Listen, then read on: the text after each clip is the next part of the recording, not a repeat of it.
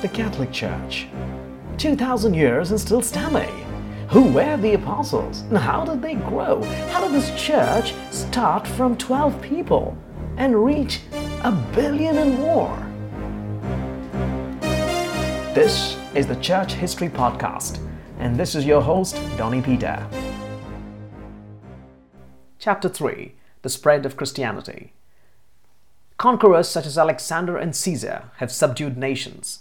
After centuries of toil and sacrifice, Greece and Rome grew into power. But nothing in history is like the work of the apostles.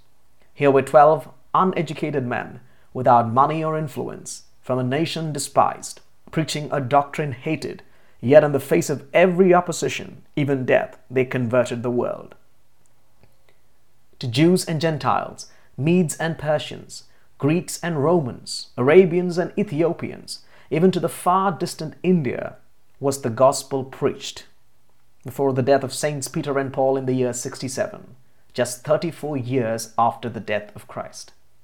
Not only had the gospel been thus preached to the whole world and the church organized, congregations formed, bishops and priests ordained, but the whole of the scriptures were written with the exception of the Gospel of St. John, which was written later on in the year 94.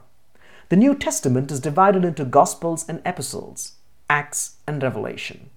The Gospels were written by Matthew, Mark, Luke, and John.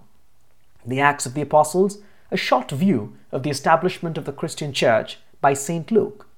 The Epistles by Peter and Paul, James, John, and Jude.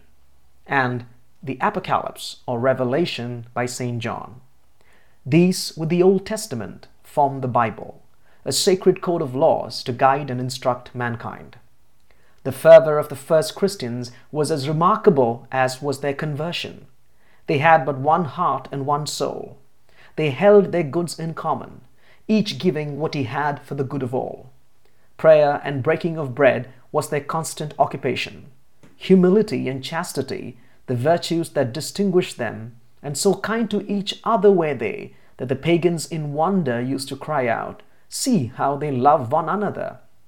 Not only did the apostles preach the gospel and establish the church, but under the inspiration of the Holy Ghost, they determined the forms for the administration of the sacraments and the celebration of the Mass.